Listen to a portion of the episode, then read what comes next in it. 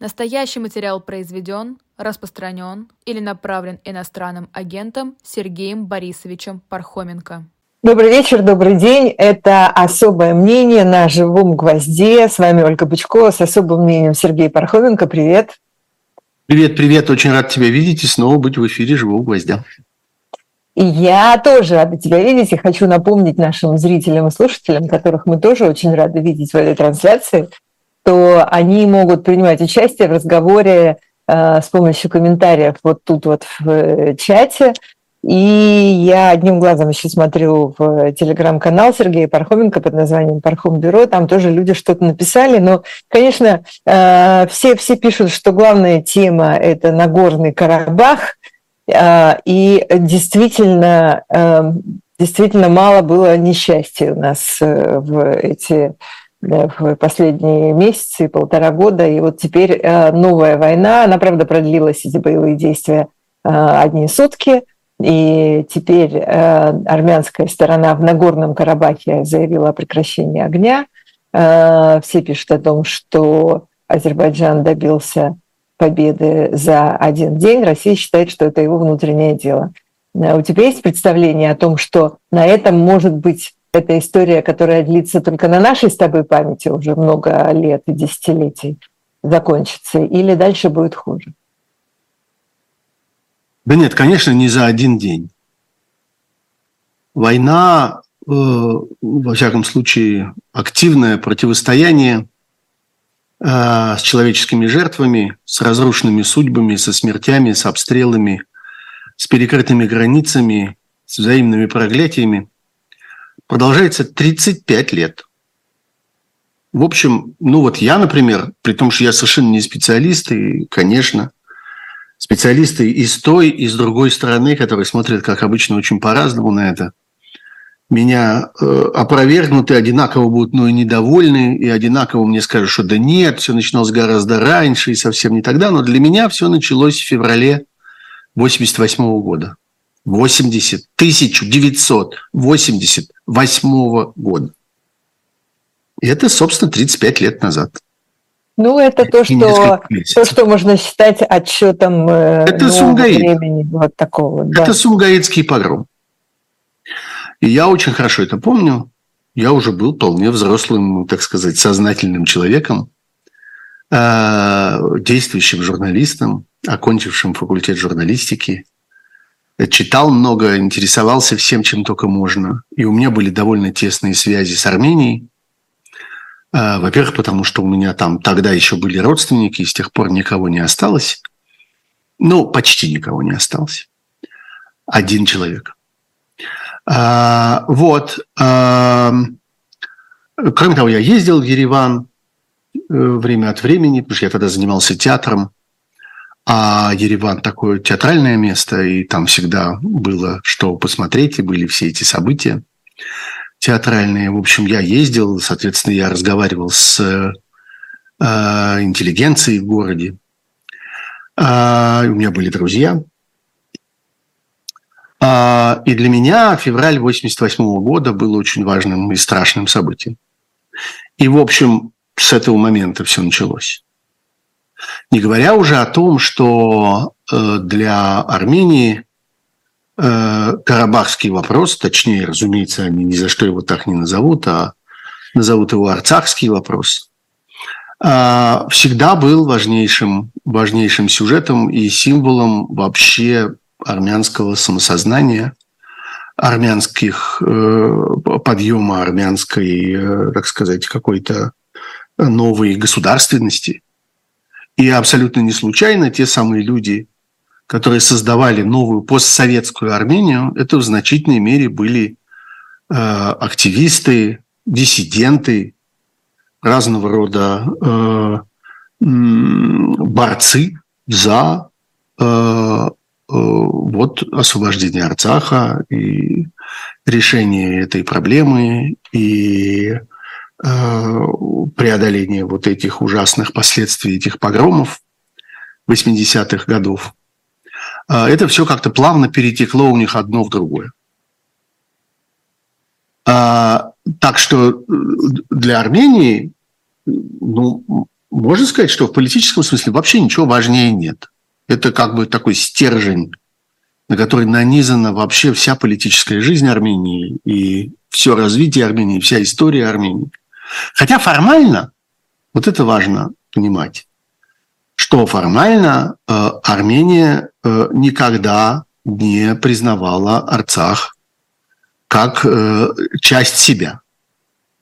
Это всегда было отдельное государство, несомненно, тесно связанное с Арменией, пользующееся помощью Армении, покровительством Армении, э, связанное тысячу нитей с Арменией.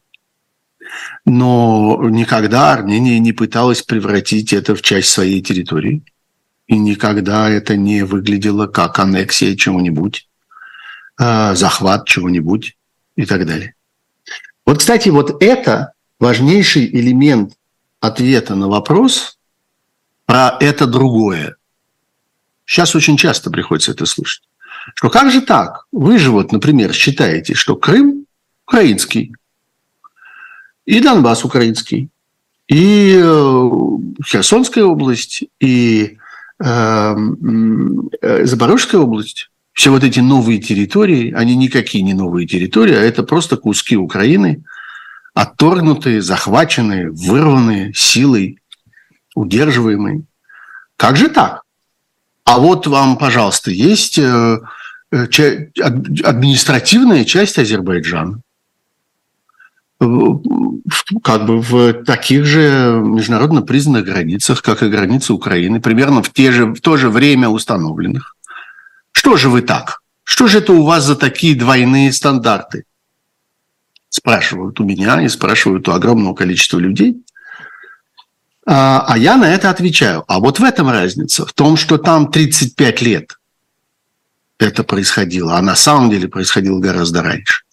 Хотя, конечно, люди жили э, гораздо более мирно, э, и история армян э, на территории современного Азербайджана и история азербайджанцев на территории современной Армении насчитывает десятилетия и века. Достаточно сказать о том, как развивался город Баку и что такое были армяне для города Баку на протяжении многих-многих десятилетий и веков. А, а вот 35 лет невозможно вычеркнуть. 35 лет войны, которая то затихала, то опять а, становилась громкой и страшной, и кровавой. Э, процесс шел то быстрее, то медленнее то в таких формах, то в сяких, но, в общем, всегда было понятно. Я был э, в Степанакерте э, в 2000, э, мне кажется, 13 что ли, году. А, и казалось бы, это было через много лет после того, как там закончились активные боевые действия и за много лет до того, как они снова возобновились активно в 2020 году. Но у меня было совершенно ясное ощущение в те несколько дней, которые я там провел, и ездил там по окрестностям, посещая всякие исторические достопримечательности на территории Арцаха есть древние армянские монастыри, есть старинные памятники, есть очень красивые села. Там есть так сказать, что посмотреть и чему восхититься. Так вот, пока я там перемещался, у меня было ясное ощущение, что я при фронтовой зоне, где происходит какое-то временное перемирие. Потому что каждый человек, с которым мы встречались, говорил нам, показывал нам, что вот здесь стоял танк, а здесь стояла батарея артиллерийская, а вот отсюда шли туда, и вот здесь вот они лежали убитые, а вот тут они похоронены. Э, это, был, это была земля войны, где война почему-то временно остановилась. И вот в этом разница. Э, ничего этого не было в Крыму. Ничего этого не было ни в Херсонской, ни в Запорожской, ни в Донецкой, ни в Луганской области. Не было там никакой войны, никакого противостояния, никакой взаимной ненависти, никакого, э, так, никаких межэтнических претензий. Ничего этого не было. Это Путин сделал своими руками, когда ему потребовалось для того, чтобы сидеть на этом стуле. Он это сделал на голом месте, он это создал, организовал, заслав туда бандитов, в Донецк. Он еще много куда хотел их заслать и заслал, но не получилось. В Одессе не получилось, в Харькове не получилось. Э, в Днепропетровске, тогда он так назывался еще, а не Днепро, не получилось. А здесь вот получилось. Искусственно, заново, на пустом месте. Удалось разогреть, раздуть. А... Здесь ты имеешь в виду Крым и... Да, я имею в виду Крым, Крым. конечно. Я имею, в виду, я имею в виду Крым, Донбасс и вот все новые территории. На самом деле захваченные, аннексированные, оккупированные территории. В этом разница. А, а в Карабахе, ну да, можно спорить о том, кто первый начал, с чего началось, сколько веков продолжалось. Вот смотри, Ни за что вот ни одна вот... страна не отдаст вам, да. так сказать, инициативы здесь, но никто никогда не скажет вам, что это земля мира, где всегда все было в полном порядке. Нет, там не было в полном порядке. Там не было. Но, понимаешь, действительно, этот спор, он э, тянется очень давно. А, но в 21 веке э, кажется, что территориальные споры, вот кто у кого отобьет э, какую-то территорию, какой-то кусок земли, они выглядят ужасно архаично. И да, когда но... перед этим, когда перед этим был вот какой-то период переговоров вокруг Нагорного Карабаха, то в какие-то моменты возникали такие проблески надежды, что люди договорятся, что армяне тут живут, азербайджанцы тут управляют, например, допустим, были там такие позиции. И как бы э, все выполняют какие-то условия, и в конце концов э, дело не в государственной принадлежности, а в том, чтобы люди жили на своей земле, которую они считают своей землей, чтобы люди там сохраняли могилы своих предков, и чтобы жили как бы счастливо и благополучно. В конце концов, дело в этом. И опять и опять начинается война, как, я не знаю, как в средние века. Просто вот это вот... Ну вот поэтому, послушай, ну потому что почти никогда, если ты посмотришь на все территориальные конфликты в мире, особенно в 20-21 веке, почти никогда речь не идет про землю, про пустую, голую, ненаселенную землю. Там всегда люди живут. Конечно. И здесь тоже. Речь идет о людях. И все начиналось с людей. Все начиналось не с того, что в городе Сумгаите э, случились территориальные споры, а в том, что там резня случилась, в том, что там людей много убили и покалечили, а остальных выгнали. Вот что такое этот Сумгаит был. И э, дальше что-то случилось в ответ, а дальше в ответ на ответ и так далее, и пошло, и поехало. И сейчас тоже, собственно, последние события, вот мы узнали, да, что, э, как это принято, собственно, теперь уже говорить, это стало уже почти таким официальным наименованием этого события. А, э, Арцах капитулировал. Армия будет распущена, административные органы будут упразднены. А, собственно, все. Больше не будет на этом месте, во всяком случае, по состоянию на сегодня днем. Посмотрим, что это будет к вечеру или завтра. Ну, завтра радикально... обещают какие-то события, да? Да, но вот по состоянию на сейчас там случилась капитуляция. Что это значит? Это значит, что люди, от которых это зависело, решили, что люди важнее. Они, собственно, решили, что э, люди, которые хотят уйти оттуда, должны иметь возможность оттуда уйти даже если это уход под давлением, злодейский, вероломный, жестокий, бессовестный, если это в сущности этническая чистка, вот это открытие гуманитарного коридора, знаете, это вот как из, как из э, тюбика с зубной пастой. Мы открываем гуманитарный коридор для зубной пасты из этого Чтобы тюбика. Вы нам тут освободили... Да, вот, и начинаем руку. давить на этот тюбик, mm-hmm. или, может, даже наступаем на него ногой.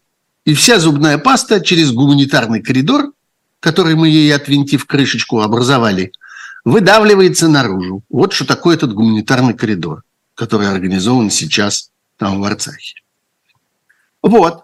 И, э, но люди, от которых это зависит, и Никол Пашинян, от которого зависит в значительной мере, и который повторяет одно и то же. Вам не удастся втянуть Армению в непосредственно эту, эту войну, потому что речь идет о существовании Армении как таковой теперь. И люди, которые живут в Арцахе, им идти некуда, кроме как в Армению. И они придут в Армению и будут приняты в Армении. И Армения, которая очень нелегко. И которые... Которая не самая большая как, и не самая э, богатая страна. Которая не очень просторна в ее границах, угу. и которая не сытна на ее земле. Это благодатная, прекрасная земля, там лучшие в мире абрикосы и изумительный виноград. Но э, это не та страна, которая купается в своих природных ресурсах и, так сказать, счастлива тому, что Господь ей дал, и чем Он ее наделил, и, так сказать, навсегда обогатил. Ну вот теперь Армении предстоит потесниться, поделиться э, и принять этих людей. И люди важнее, чем эта земля. Так решила сегодня армянская сторона. За что, конечно, люди, которые по разным причинам ненавидят нынешнее армянское руководство, из мести, из э, злорадства, тщеславия. Главным образом, конечно, потому что в свое время это люди, которые подвинули Э, тех, кто правил Арменией на протяжении многих лет и кто на самом деле пользовался безоговорочной поддержкой России, э, их нынешняя армянская власть локтем сдвинула с, с поля. Теперь как-то они пытаются на этом отыграться. А, на чем? На том, что эти люди говорят, нам люди важны. Вот. А, так что разница большая. И на вопрос, а что, это другое, я твердо и уверенно отвечаю, да, это другое. Это совершенно другое. Это другие э, исторические и политические условия, это другие мотивы, и это другое поведение э, людей, от которых это зависит. Ну и на этом примере мы можем увидеть, э, это не единственный пример такого рода, но очень показательный. Мы можем увидеть, в общем, деградацию роли России и да, это... Э, той, э, и той функции, которую она пыталась как бы на себя всегда примеривать. Потому что мы помним с тобой вот все эти много-много лет назад, там 30-20, мы помним, какой, какая это важная тема была и в российской политике, и в российском обществе. Мы вспомним там Галину Васильевну Старовой. Абсолютно например, точно. Абсолютно которая точно. очень много На этим самом занималась. деле причиной того, причиной того, что происходит сегодня и что происходило вчера, вот на этом последнем этапе, что происходило в э, отношениях между Азербайджаном и Арменией, причины этого лежат в российско-украинской войне. Россия обменяла все, путинская Россия обменяла все свое влияние, весь свой вес, все свои возможности, весь свой международный потенциал обменяла на стул Путина. Потому что именно стул Путина является причиной, основой и задачей войны в Украине, которая на самом деле является просто первым этапом войны в Европе, которую Россия хочет вести. И э, совершенно очевидно, что то, что мы наблюдаем сейчас в Армении, это зримое свидетельство того, как Россия утратила свое влияние. Вы можете считать это имперством, колониализмом, там чем угодно, но я просто констатирую факт. У России было большое влияние в этом регионе. Ну, имперство, имперство, настаивала что... там на своих задачах. У ну, нее и потом вредно, были там вредно, когда когда есть, когда между враждующими сторонами есть кто-то, кто угодно, кто да. может э, э, разговаривать и с той, и с другой стороной. Да, хотя Но это, это то, у этого есть оборотная сторона. У этого угу. есть оборотная сторона. Посред, вот эта разделяющая сила, вот, это, э, вот этот посредник возможен тогда, когда обе стороны этого хотят. Конечно. Когда конечно, обе стороны принимают это посредничество и просят этого посредничества. Так это было в Югославии, это стало эффективно там в том же Косово, только тогда, когда все стороны конфликта сказали, придите и разделите нас. И тогда в Косово прекратилась война, и постепенно наметилось решение косовского конфликта, например. То же самое раньше произошло в войнах между бывшими югославскими республиками. Босния, там, Республика Сербская, все, что мы можем вспомнить про, про Югославию. Вот. Здесь совершенно очевидно, что в какой-то момент одна из сторон, а именно Азербайджан, тут, это, тут как-то нет никакого, никакой второй трактовки, это абсолютно очевидно. Азербайджан сказал, мы не хотим этих миротворцев. Мы не хотим этого посредничества. Армения начала говорить, подождите, подождите, есть же миротворцы. Миротворцы же должны обеспечить это и то. Они должны обезопасить переход по такому коридору, по секому коридору.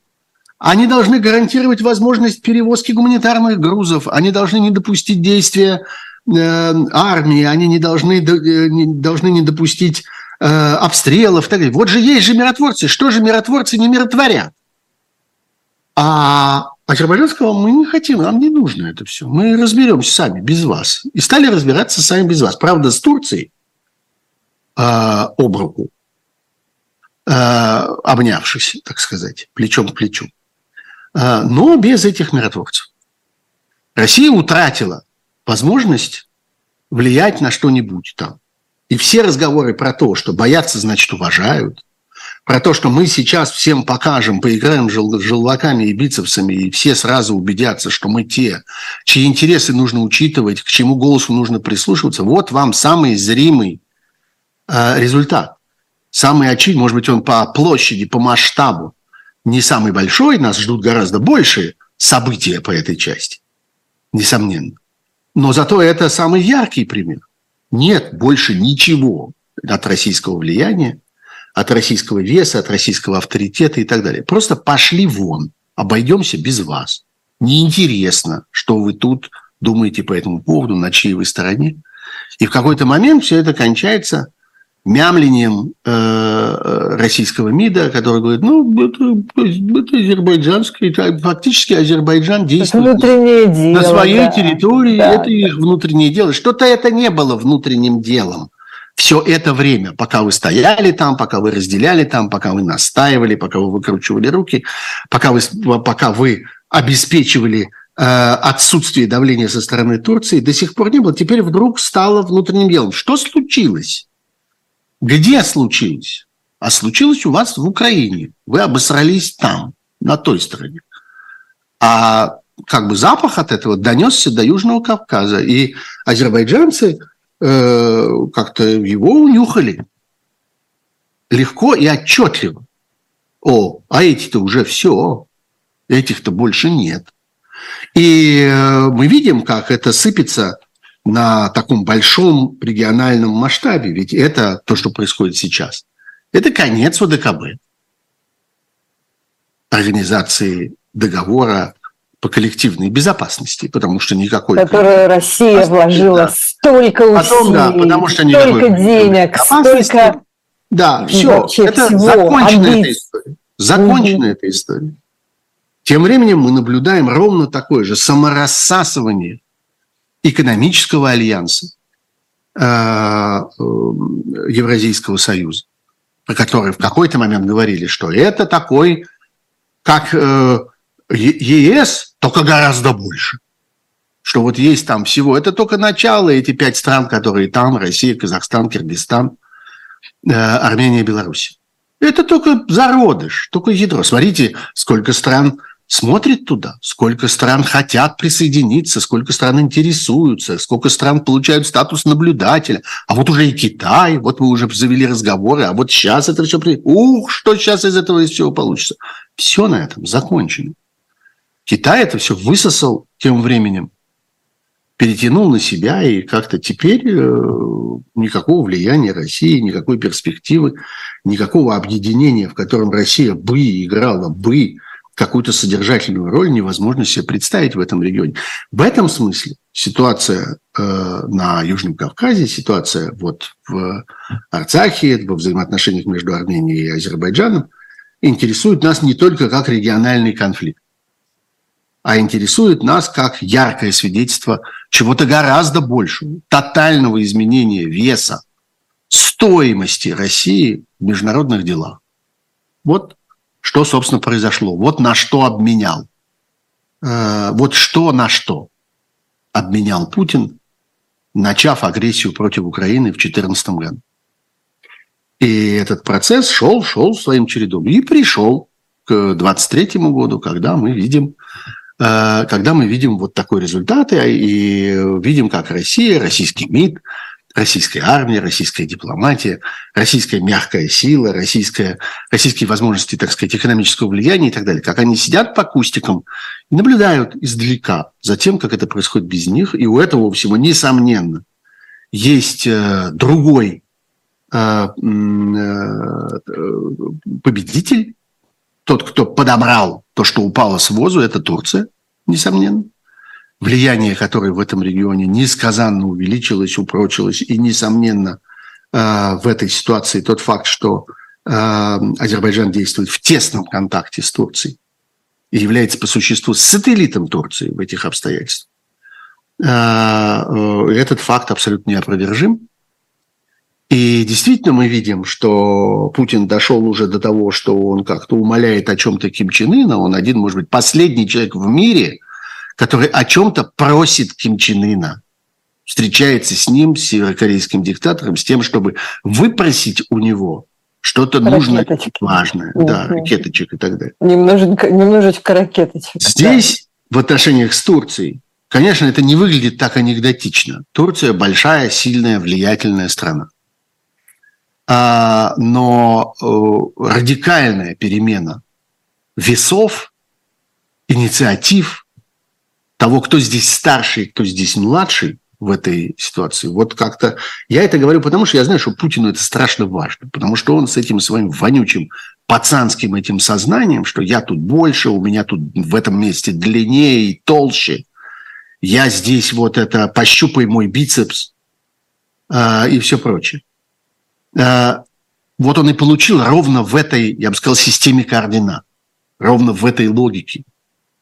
Он может обнаружить себя шавкой в этих отношениях, сдающим одного э, союзника за другим, один интерес за другим, одну зону влияния за другой, э, превращающимся в парию, в изгоя, в презренного э, отброса на э, этом, э, так сказать, политическом рынке.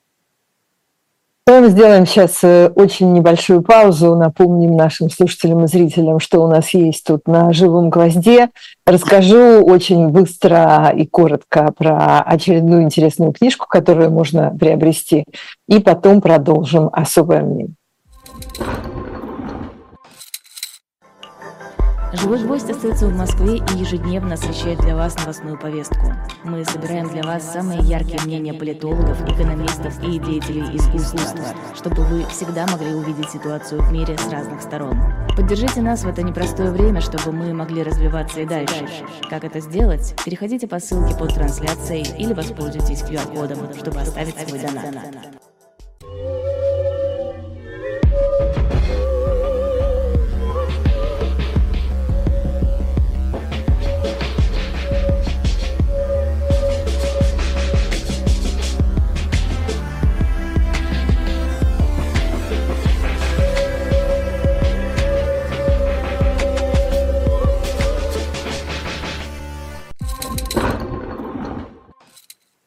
Мы продолжаем наше особое мнение на живом гвозде. Прежде чем мы продолжим обсуждать, собственно, э, политические события, я должна рассказать вам об еще одной книжке, которую можно приобрести на сайте diletant.shop.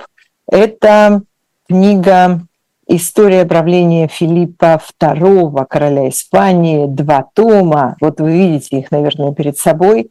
Вот этот вот э, человек, так, мягко говоря, не очень симпатичный, в двух томах и в двух портретах.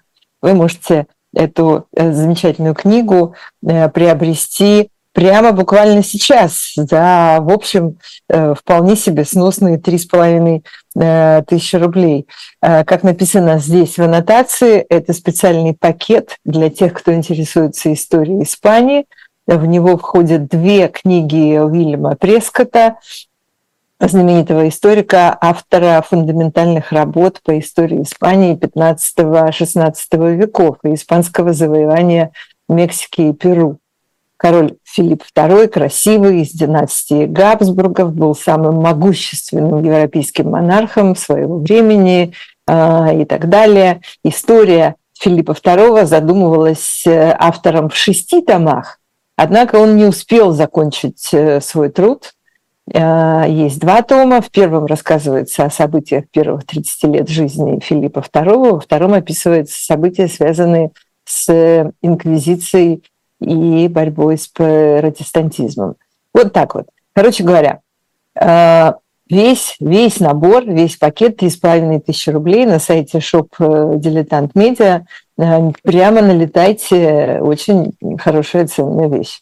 Мы продолжаем обсуждать события не 16 века и не в Испании, а в 21 веке и, в общем, приблизительно везде, потому что сейчас, конечно, не можем не поговорить о выступлении Владимира Зеленского в Генеральной Ассамблее ООН.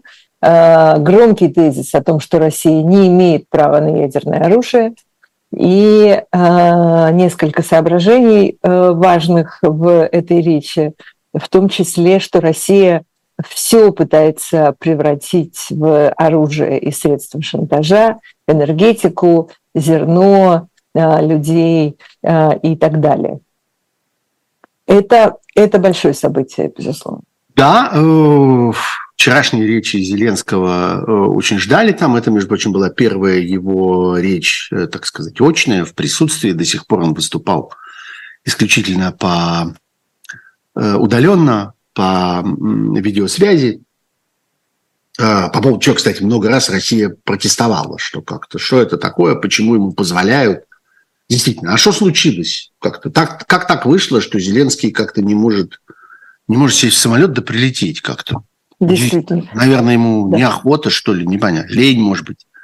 Что у них там 20-метровых вот, столов, что ли, не найдется. В это была сильная речь. Видно было, что Зеленский находится при этом в, надо сказать, довольно, как бы это сказать, довольно тяжелом состоянии. Может быть, у него перед да, этим уже начались какие-то переговоры или что-то, но видно было, что он во многом подавлен, разочарован э, и говорит очень горько о том, о чем он говорит. Э, его речи э, риторически очень хорошо обычно построены. Это вам не, не, не, не путинское какое-то бормотание бессвязное. А, он говорил действительно, основной, основной темой его было то, что Россия все превращает в оружие. Все, до чего может дотянуться, чем располагает, все, что есть в ее распоряжении, она превращает в средство давления на других, террора, уничтожения, запугивания и так далее. И это, конечно, начинается с ядерного оружия, и он очень справедливо напомнил о том, что э, в 90-х годах Украина, которая была по объему э, того ядерного оружия, которое располагалось на ее территории, была третьей ядерной державой мира, на ее территории было больше ядерного оружия, чем во Франции, чем в Великобритании, чем в Китае. А, э, эта страна, грубо говоря, доверила России, конечно, под давлением мирового сообщества и под обещания и гарантии мирового сообщества доверила России хранить честно свое ядерное оружие. И опять я возвращаюсь к тому, что мы как-то, ну не мы, а многие в сегодняшней России привыкли там проклинать Ельцина, Козырева, Гайдара и разных других людей, которые управляли страной в то время, что вот они там все проспали, все прощелкали, все пропустили, все раздали и так далее. А вот это, наоборот, между прочим, они сделали. Они, между прочим, собрали себе ядерное оружие со всего Советского Союза. И остались единственными хранителями ядерного оружия на территории бывшего Советского Союза. И Украины в том числе под гарантией и под э, обещание, и под защиту Гарантии оказались ничего не стоящими, обещания оказались забыты, защита никогда не была приведена в действие. И Россия сегодня располагает, в том числе и когда-то украинским ядерным оружием, и терроризирует им весь мир. И, собственно, вся политика России построена сегодня на том, что ну вы же нам ничего не сделаете, ведь прецедентов нет. Э, э, прецедентов же нет, как можно заставить капитулировать ядерную державу? Такого же никогда не было и не будет никогда.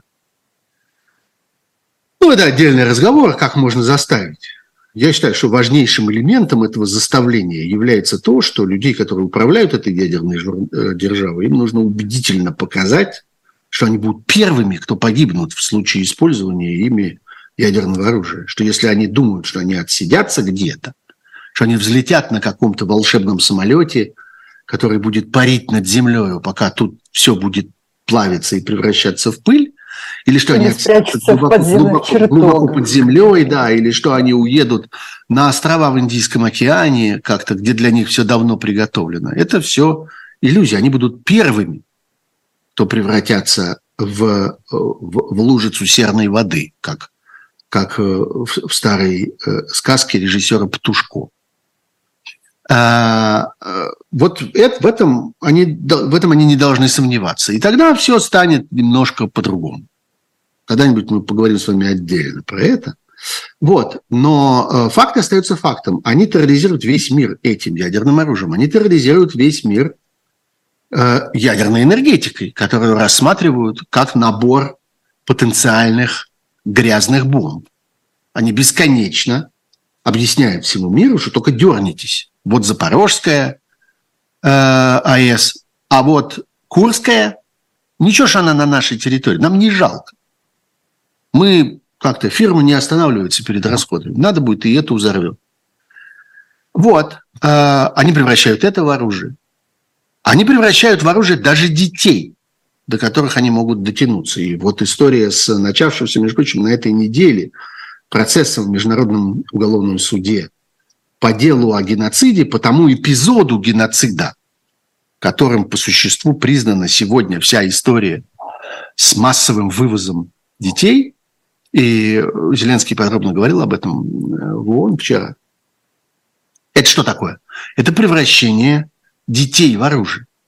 Это способ уязвить, запугать, деморализовать, обезоружить противника.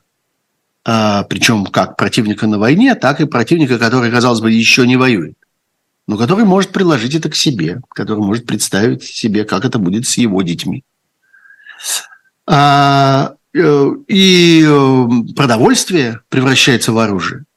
Не говоря уже про газ и нефть, которые точно превращены в оружие. Все, до чего дотягивается Россия, она превращает в оружие. Это такая специальная страна, которая, которая превращает, э, превращает в оружие любое свое достояние и думает исключительно об этом. И вся ее политика на сегодня направлена на это. И в сущности то, что мы видим, скажем, с российским же населением, что это такое? Что такое взаимоотношение между российским правительством сегодня и российским населением, не хочу сказать обществом? Это превращение населения в оружие.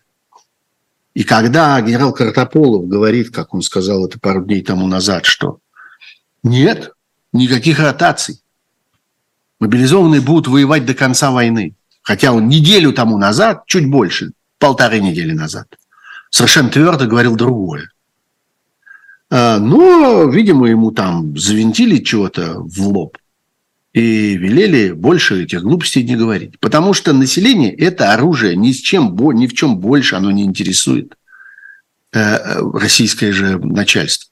Ни зачем больше оно ему не нужно. Не для того, чтобы строить что-нибудь, не для того, чтобы пахать что-нибудь, не для того, чтобы открывать какие-нибудь тайны природы, не для того, чтобы, чтобы э, создавать какие-нибудь э, шедевры. Нет, не, не для за... того, чтобы эти люди жили просто лучше. Нет, зачем? Нет. Не за этим. Оно нужно для того, чтобы воевать. И деньги все направлены ровно на это. И то, что мы видим сегодня, ту, так сказать, социальную политику. Что такое социальная политика современного государства? Это когда государство думает, как бы сделать так, чтобы за имеющиеся у нас деньги можно было наилучшим образом обучить наше население, вылечить наше население, если кому надо, обеспечить нашему населению достойную старость, поселить наше население – развлечь наше население. Как сделать так, чтобы эти деньги пошли на пользу нашему населению? Вот что такое социальная программа любого современного государства. О чем думает российское государство сегодня? Как сделать так, чтобы на имеющиеся у нас деньги загнать как можно больше людей в армию, потому что больше мы ничего от них не хотим. Мы думаем о том, нам хватит или не хватит, чтобы платить им за э, за то, что они будут воевать. На этой неделе многие обратили внимание, там было много э, было много споров вокруг там одного текста, опубликованного на сайте «Сибирь реалий». Это, собственно, ответвление «Радио Свободы», их филиал. Очень хороший текст. о том, значит, вот человек написал, описал своих соседей, живущих в большом городе, но, впрочем, в таком, что называется, бедном районе, там, где, что называется, частный сектор. И вот он говорил о том, что эти люди больше получили, это полемический текст, на самом деле. Это текст, который нужен для того, чтобы начать спорить вокруг него. Я совершенно не согласен с тем, что этот автор пишет, но мне этот текст очень понравился как начало для дискуссии, как отправная точка для большого разговора. Он говорит, что вот эти люди, которые окружают меня там, где живут мои родители, в этом частном секторе большого города, ну, мы подозреваем, что это Новосибирск, этот большой город, зная просто откуда автор. Э, они выиграли от этой войны. Они на ней хорошо заработали сущности. Ну, он это чуть другими словами описывает, но смысл такой – хорошо заработать. Первое, что хочется сказать этому автору и, собственно, этим людям, это напомнить им, знаете, есть такой легкомысленный анекдот про то, как человек стоит на балконе и видит, что мимо него кто-то летит, кто-то упал с, 10, с балкона 10 этажами выше, и вот, значит, летит вниз мимо него. И этот на балконе спрашивает у летящего, ты как? А тот ему говорит, да вроде ничего. Но с другой стороны, я же еще не долетел. Вот примерно э, это же самое хочется сказать этим людям. Друзья, а вы еще не долетели. Вы, которые э, рассчитываете заработать на этой войне, вы еще не вернулись с этой войны по большей части. С этой войны вернулось некоторое количество э, вагнеровцев, которым разрешили не продлевать контракт убийц в основном, убийц, грабителей, насильников, которых э, амнистировали секретными указами президента и разрешили контракт не продлевать. Вот они вернулись, а остальные еще нет.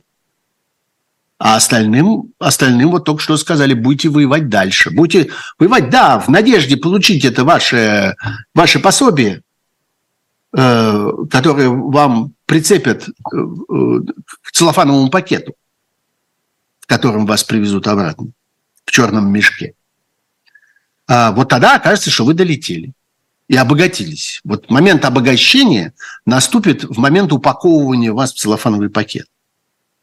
А пока, да, вот э, получите эти самые пособия, которые получают ваши, ваши семьи э, в ожидании, в ожидании целлофанового пакета. Э, вот, так что э, вот, собственно, то, из чего состоит сегодняшняя Россия. Она состоит из превращения всего, до чего она может дотянуться, в оружие, включая свое собственное население. Об этом говорил Зеленский.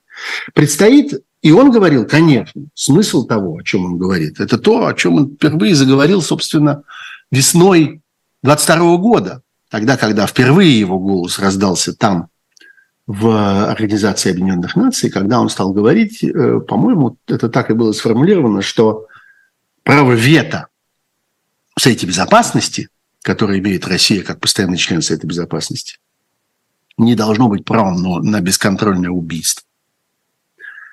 А, по существу сегодня Россия, как постоянный член Совета Безопасности, имеет право убивать по своему собственному усмотрению, потому что нам за это ничего не будет. Вот ровно с этой вот интонацией. Потому что, Потому что сами, сами убьем, сами Сами убьем, сами заветируем. И осудим. Да, сами да. заветируем все, что связано с расследованием наших убийств, все, что связано с, э, э, с э, ответственностью за эти убийства, с будущими компенсациями за разрушенное хозяйство, за погубленную страну, за уничтоженные семьи, за за города и деревни, которые мы сравняли с землей, вот это все мы с помощью права вето аннулируем и будем убивать дальше. Вот об этом Зеленский последовательно и вообще вся украинская дипломатия и вообще разумные люди, э, все до единого, которые обсуждают это, говорят об этом с начала активной, полномасштабной, как это принято называть, фазы этой агрессии с весны 22 года. И вот теперь этот разговор э, пошел всерьез.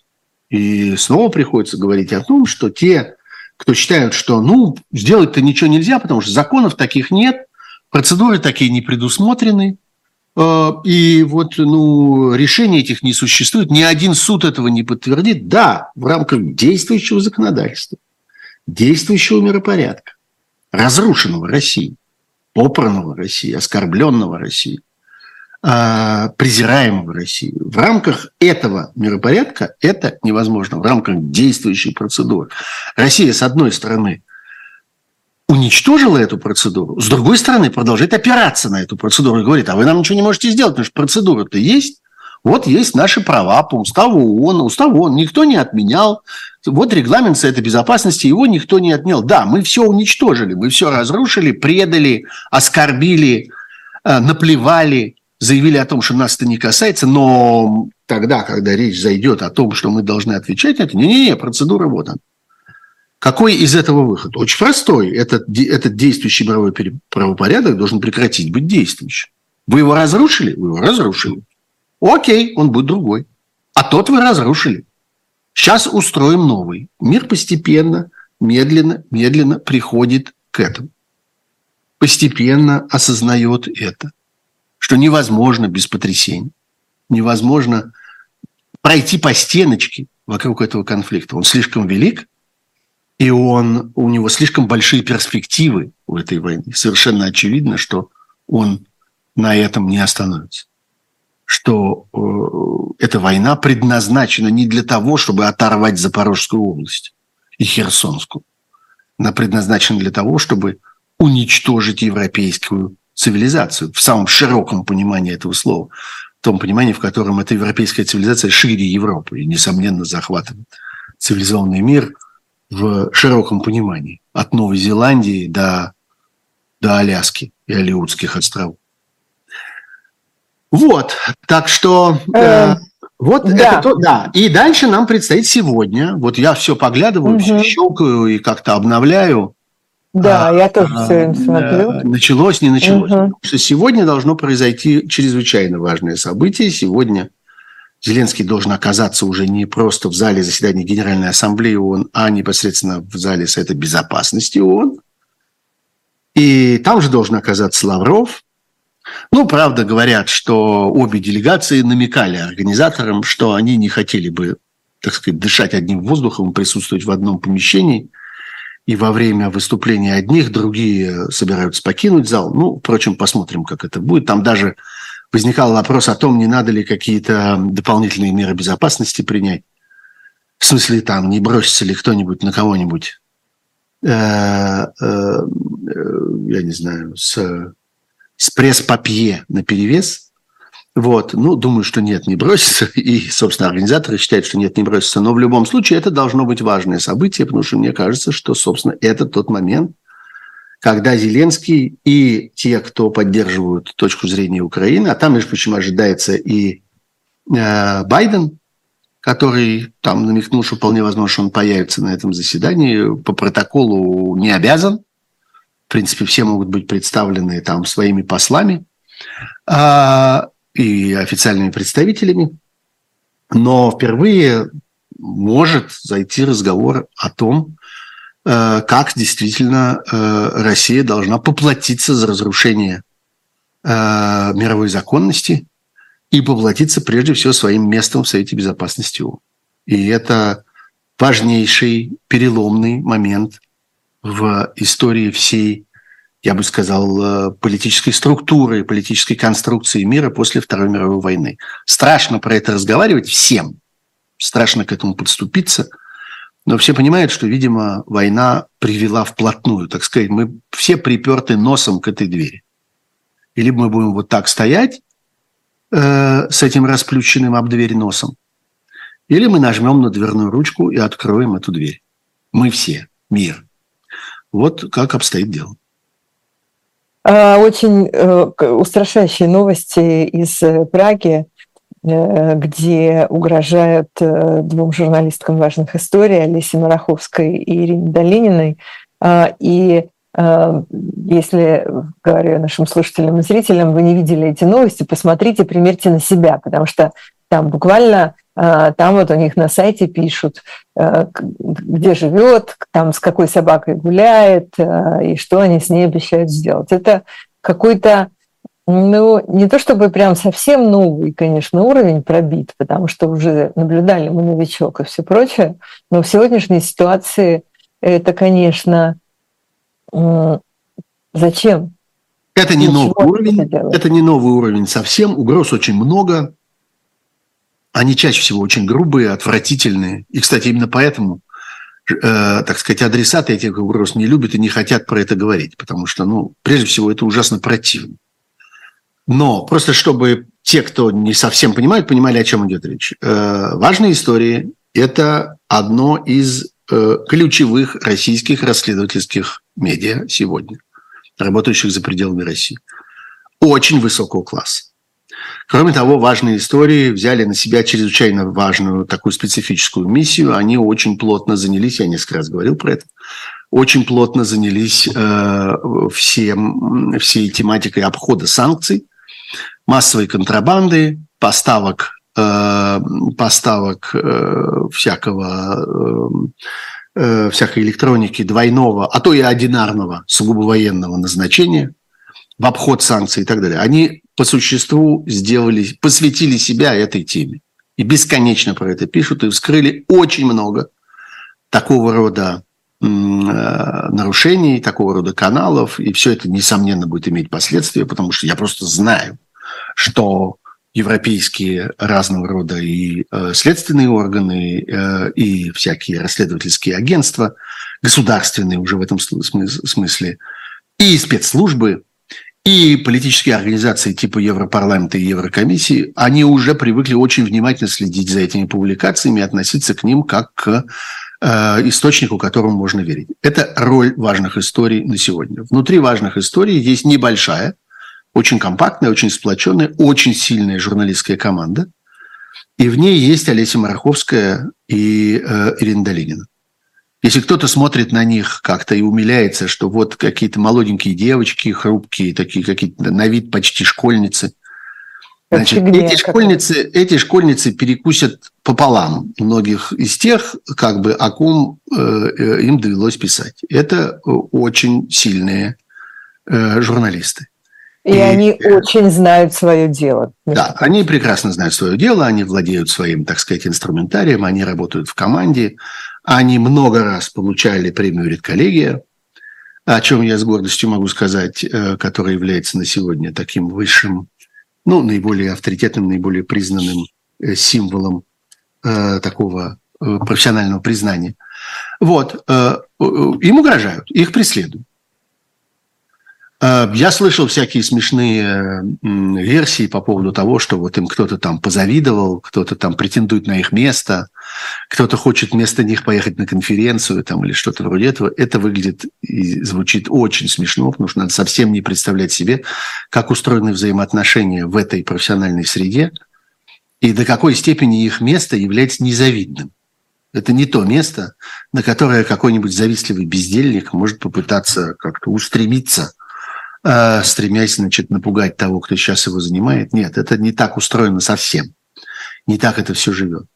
Но, в общем, мы убеждаемся в том, что э, Россия, ее спецслужбы и ее террористические структуры, а Россия, как мы знаем, особенно после отравления Алексея Навального, располагает террористическими структурами на службе государства – интенсивно работает над тем, чтобы вторгнуться в жизнь людей, которые делают свое дело и исполняют свой профессиональный долг, находясь за пределами России.